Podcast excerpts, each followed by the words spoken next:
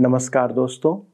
दोस्तों, प्रतिदिन आपके मुख पर, आपके मुखमंडल पर यह मुस्कुराहट आपके जीवन में परमेश्वर की उपस्थिति और संतोष भरे जीवन को प्रकट करता है, क्योंकि आप परमेश्वर के साथ चल रहे हैं और उसके वचन से प्रेम करते हैं। इस कारण आप इस समय हमारे साथ शामिल हैं। दोस्तों, इस समय सत्यवचन कार्यक्रम में आप हैं और मैं आपका पुनः इस कार्यक्रम में स्वागत करता हूँ। क्या यह अध्ययन आपके लिए आशीष का कारण बना हुआ है? यदि हाँ तो आपसे निवेदन है कि आप इस कार्यक्रम के बाद हमें फ़ोन द्वारा सूचित करें और अपने विचारों को हमारे साथ बांटें। हम इन दिनों इफिसियों की पत्री पर मनन कर रहे हैं और कलिसिया के भेदों को जान रहे हैं। पॉलुस अब कलिसिया के लिए कुछ निषेधाज्ञाओं को प्रस्तुत कर रहा है, जो हमारे जीवन में साधारण से पाप प्रतीत होते हैं। ये ऐसे पाप हैं जिन्हें हम अक्सर पाप की श्रेणी में रखते नहीं हैं। यही पाप है जो हमारी खेती को बिगाड़ देते हैं और शैतान को अवसर प्रदान करते हैं। जैसा कि श्रेष्ठ गीत दूसरे अध्याय के पंद्रह पद में लिखा हुआ है, जो छोटी लोमड़ियाँ दाग की बारियों को बिगाड़ती हैं, उन्हें पकड़ लें। चोरी करना, झूठ बोलना गंदी बातें मुँह से निकालना आदि। अनेक ऐसी बातें हैं जो न केवल शैतान को अवसर देती है, पर कलीसिया में हमारे संबंधों को भी नष्ट कर देती है। हम कलीसिया में इन कार्यों के लिए नहीं बुलाए गए हैं दोस्तों। हमें यह समझना होगा कि ये छोटी छोटी बातें छोटे छोटे पाप, देह को, आपको, आपके शरीर को, मसीह की देह को दूषित कर देते हैं।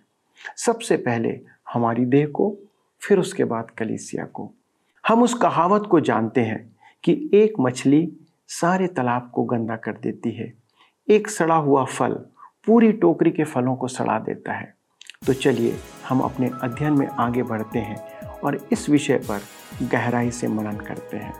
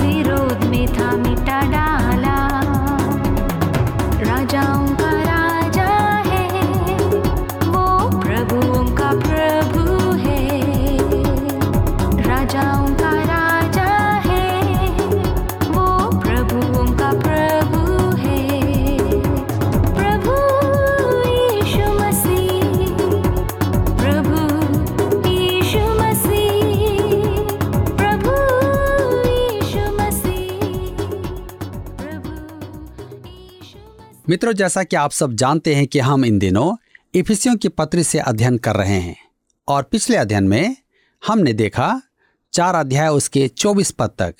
आज हम अपने अध्ययन में आगे बढ़ेंगे और अब हम देखेंगे कि पॉलुस फिर निषेधाज्ञाओं पर आ जाता है, जिनके बारे में उसने पद सत्रह में चर्चा आरंभ की थी। तो आइए हम पढ़ते हैं इफिसियों की पत्र चार अध्याय उसके 25 से 27 पद। इस कारण झूठ बोलना छोड़कर हर एक अपने पड़ोसी से सच बोले, क्योंकि हम आपस में एक दूसरे के अंग हैं। क्रोध तो करो, पर पाप मत करो। सूर्य अस्त होने तक तुम्हारा क्रोध न रहे और न शैतान को अवसर दो। विश्वासी से कहा गया है कि वह अन्य जातियों का सा चाल चलन न रखे।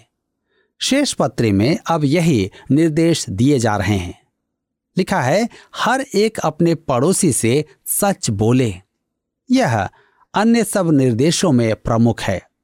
जब पुराना मनुष्य मसीह के साथ क्रूस पर चढ़ा दिया गया और त्याग दिया गया है तो उसके साथ झूठ बोलने वाली जीभ और धोखा देने वाला मन भी क्रूस पर चढ़ा दिया गया था।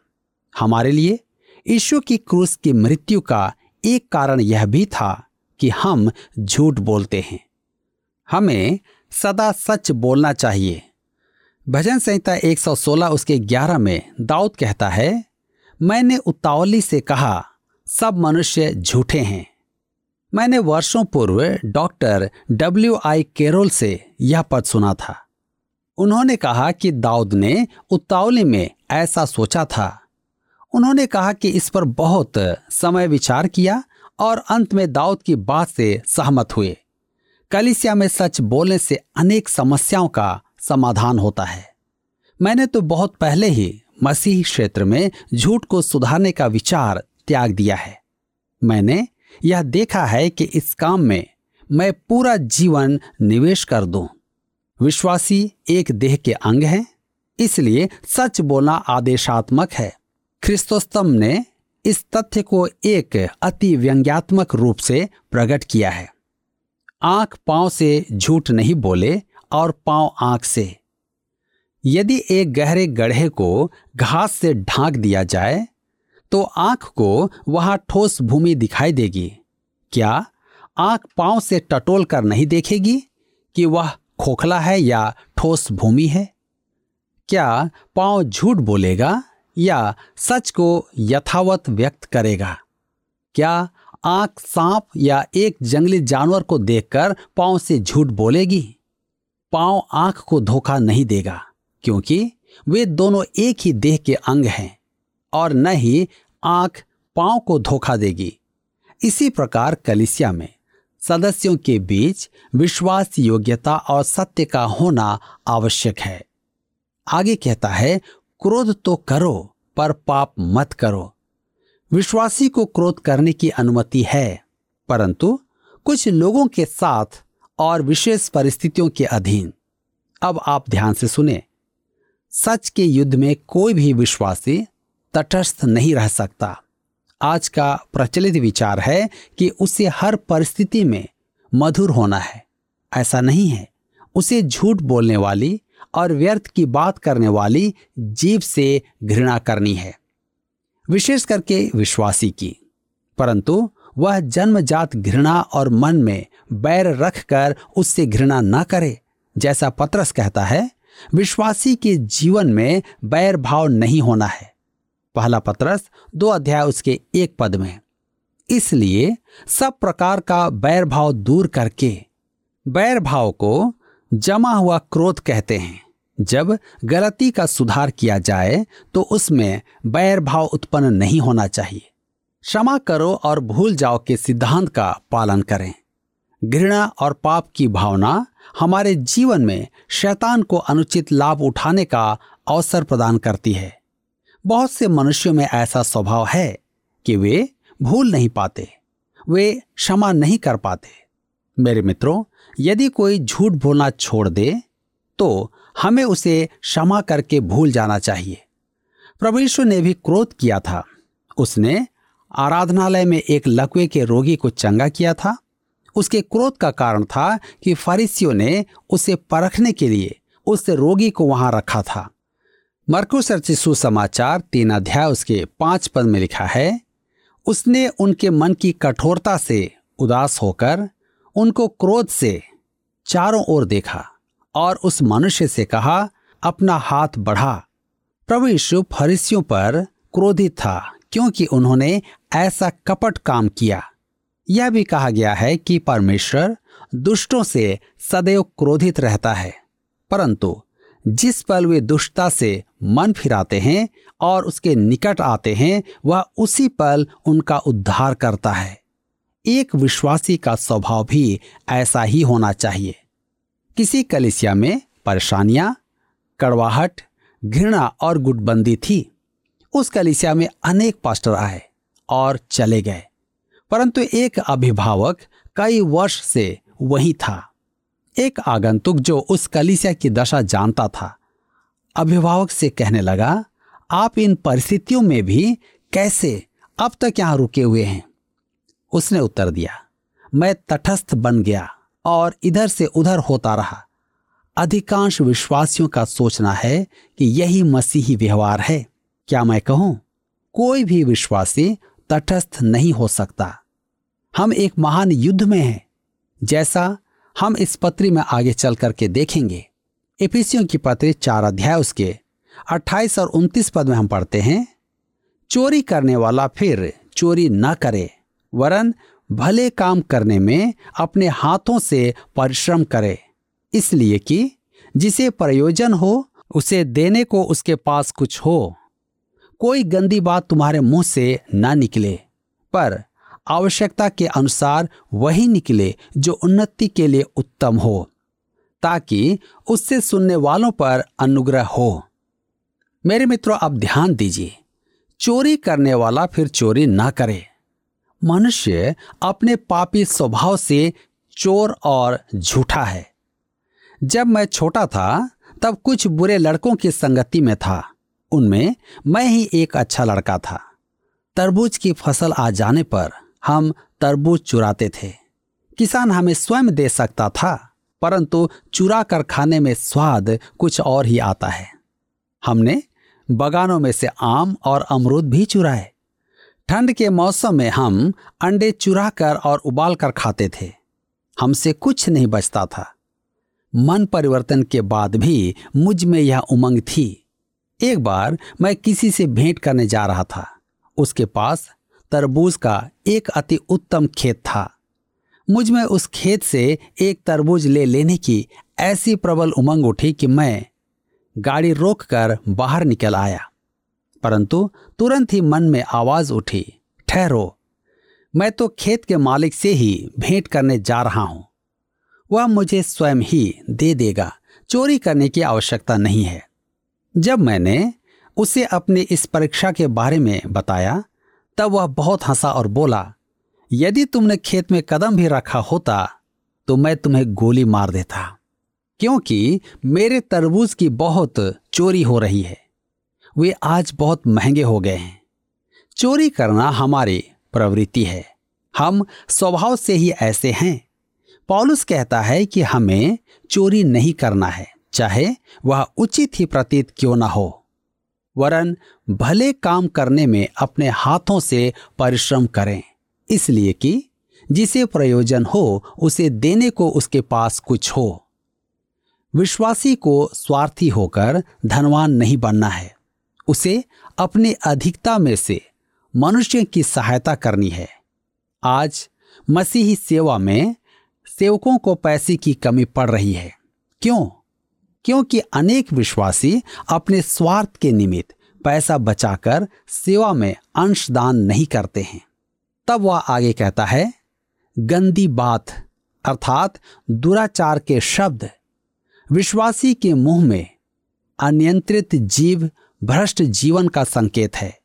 वे विश्वासी जो संदिग्ध कहानियाँ सुनाते हैं, वह उनके दुष्ट मन को प्रकट करता है। मन के उद्गार मुँह के द्वारा बाहर निकलते हैं। विश्वासी के वचन अन्य विश्वासियों के लिए निर्देश और प्रोत्साहन के ऊँचे स्तर पर होना चाहिए।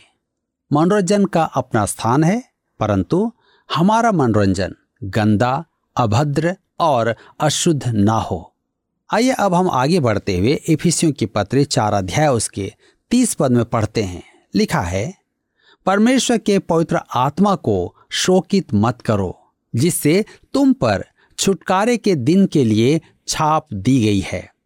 लिखा है, परमेश्वर के पवित्र आत्मा को शोकित मत करो। पवित्र आत्मा को दुख होता है, उसे कष्ट देने वाली बात क्या है? यहाँ अपराधों की सूची है। विश्वासी झूठ बोलता है तो पवित्र आत्मा को दुख होता है। किसी को दुख देने का क्या परिणाम होता है?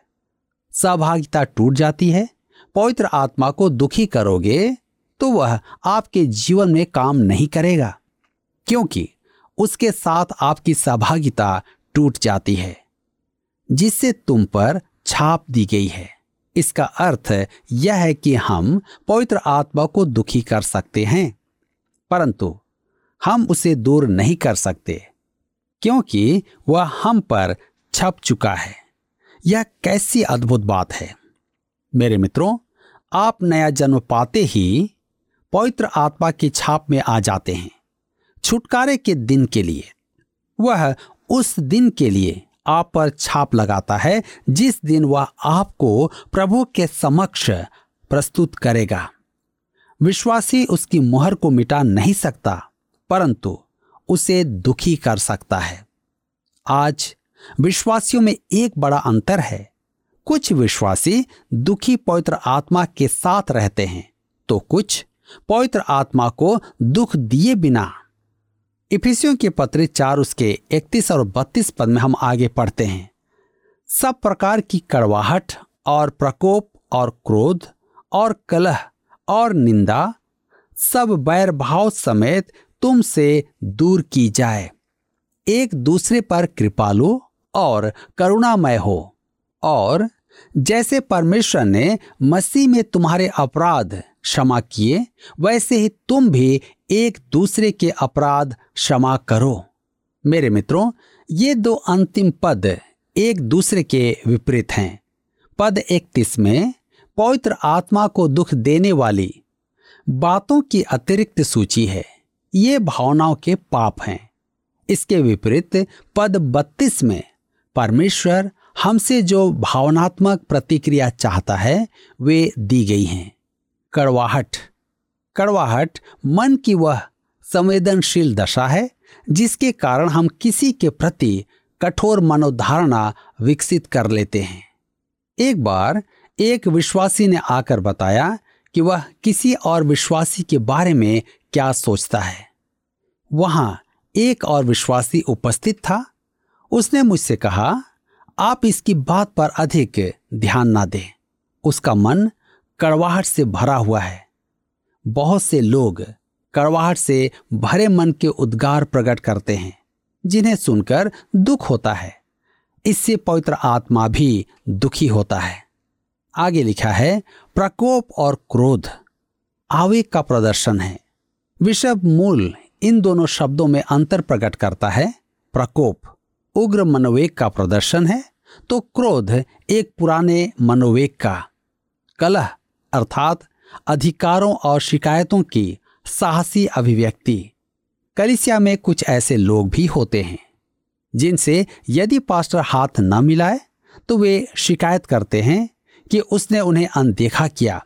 कभी कभी तो वे काल्पनिक अनादर पर ही कलह और रोष प्रकट करने लगते हैं। कौन कह सकता है कि पास्टर भाग भाग कर हर एक को प्रसन्न करने के लिए हाथ मिलाता रहे? या यूँ कहें कि हाथ मिलाता फिरे? यही स्वभाव पवित्र आत्मा को दुखी करता है। तब आगे देखते हैं निंदा। अर्थात किसी के बारे में बुरी बातें करना। बैर प्रकट करना आदि सब गहरी घृणा है। तुमसे दूर की जाए। ये सब पाप विश्वासियों से दूर हों, अलग किए जाएँ। नए नियम की मूल भाषा यूनानी में यह एक बार का सदा के लिए निर्णायक काम है कि पवित्र आत्मा को दुख ना दिया जाए। मेरे मित्रों, हमें संकल्प करना है कि इन पापों से दूर रहेंगे। अब आता है स्पष्ट अंतर हो, जो विश्वासी में गंभीर परिवर्तन प्रकट करता है, जिसके कारण उसके जीवन में रिक्त स्थान ना हो। तब है, कृपालु और करुणामय हो, अर्थात मसीही शिष्टाचार, करुणामय। कृपालु से अधिक प्रबल शब्द है। इसका अर्थ है, गहरा और मृदु लगाव। कुछ विश्वासी ऐसे होते हैं वे बहुत ही अच्छे मित्र होते हैं। वे आपको देखते ही अपनी बाहें आपके गले में डाल देते हैं। मेरा एक मित्र है, जो मेरे साथ कॉलेज में, सेमिनरी में और प्रचार कार्य में रहा, परंतु अब सेवानिवृत्त है। एक दिन वह मुझे मिला तो हमने बाहें फैला दी और एक दूसरे का आलिंगन किया। हम दोनों एक दूसरे पर करुणामय हैं। हम दोनों प्रभु में एक दूसरे से प्रेम करते हैं। एक दूसरे के अपराध क्षमा करो, अर्थात स्वयं एक दूसरे को क्षमा करो। हमें किसी के दोष उजागर करने की अपेक्षा उसे क्षमा कर देना है। जैसे परमेश्वर ने मसीह में तुम्हारे पाप क्षमा किए।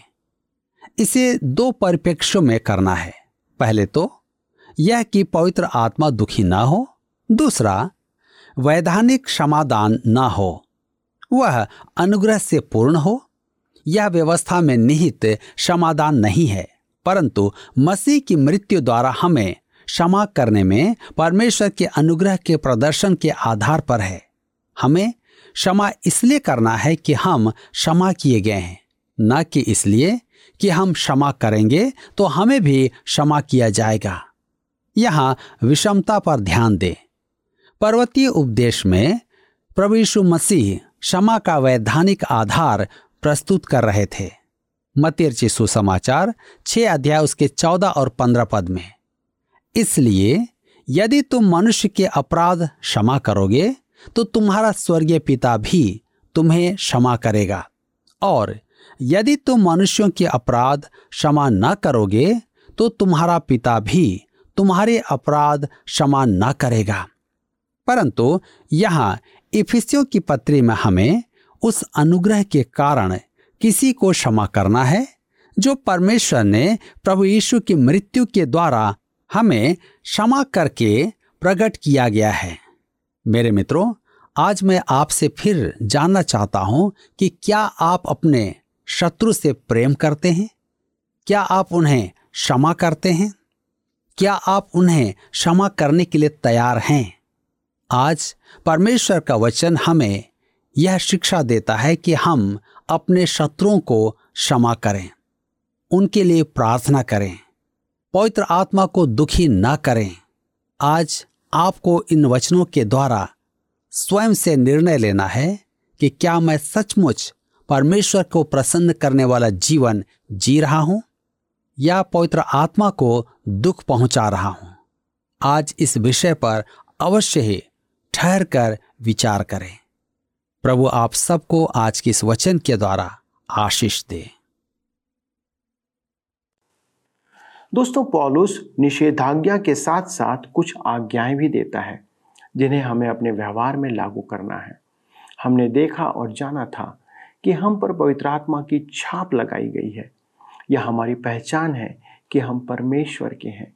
यह छाप मिट तो नहीं सकती, पर यकीनन हम छोटे और बड़े पाप करने के द्वारा उस पवित्र आत्मा को शोकित कर सकते हैं या करते हैं। जब हम पाप करते हैं, तब परमेश्वर का आत्मा शोकित हो जाता है। यह ठीक उसी प्रकार है, जैसे हमारे माता पिता हमारे गलत कार्य करने पर हमसे दुखी और क्रोधित होते हैं।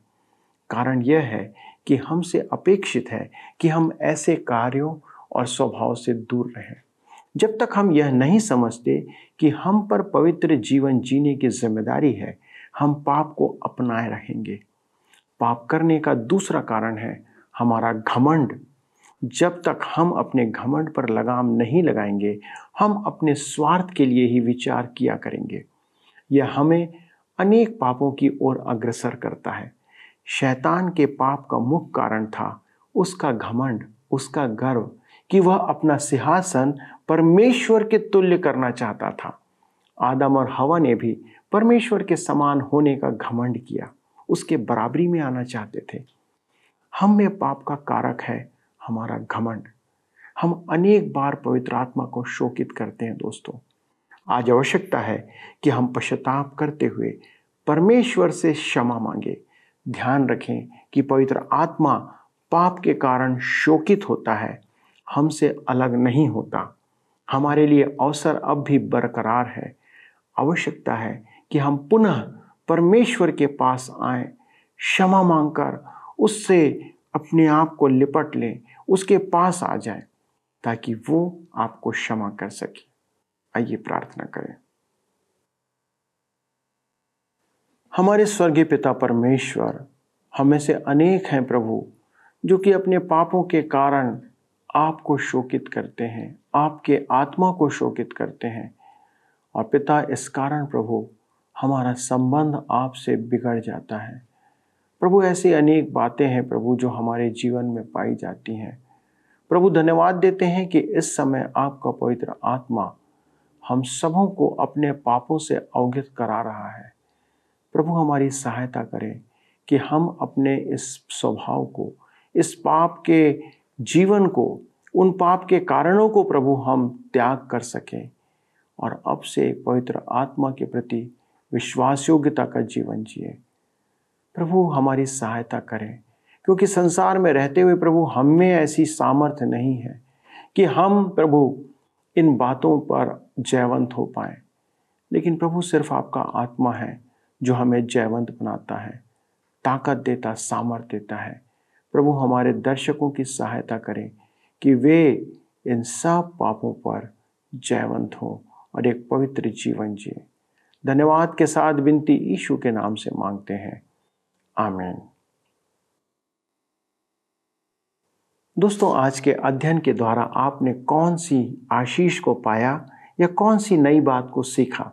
यदि आप हमारे साथ साझा करना चाहते हैं तो कृपया फ़ोन उठाएँ और हमें इस बारे में सूचित करें। आप उसके लिए हमारे फ़ोन नंबर का उपयोग करें एसएमएस का उपयोग करें व्हाट्सएप का उपयोग करें, या चाहे तो आप हमें पत्र भी लिख सकते हैं हमारे पते पर। अगले प्रसारण में इस अध्ययन को आगे बढ़ाएँगे। तब तक जी हाँ परमेश्वर के साथ साथ चलते रहें और उसके आनंद में बढ़ते चले जाएँ। प्रभु आपको आशीष दे। पिछले कार्यक्रम के प्रश्न का उत्तर है बी, वचन का इनकार। नए मनुष्य के जीवन में निषेधाज्ञा का अर्थ उसके वचन का इनकार से है। आज का प्रश्न है, नए मनुष्य के लिए सभी निषेधाज्ञा, निर्देशों में सबसे प्रमुख निर्देश कौन सा है? ए, झूठ न बोलना, बी, व्यभिचार न करना, सी, क्रोध न करना, डी, चोरी न करना। मित्रों, इस प्रश्न का उत्तर हमें कल सुबह छह बजे से पहले विकल्प ए, बी, सी या डी के साथ अपना नाम, पता, स्थान के साथ nine six five one four three three three nine seven पर एसएमएस या व्हाट्सएप करें। सभी विजेताओं को विशेष पुरस्कार प्रदान किए जाएँगे। धन्यवाद। क्या आपको यह कार्यक्रम पसंद आया? अभी हमें एक मिस कॉल करें और आप अगले विजेता हो सकते हैं।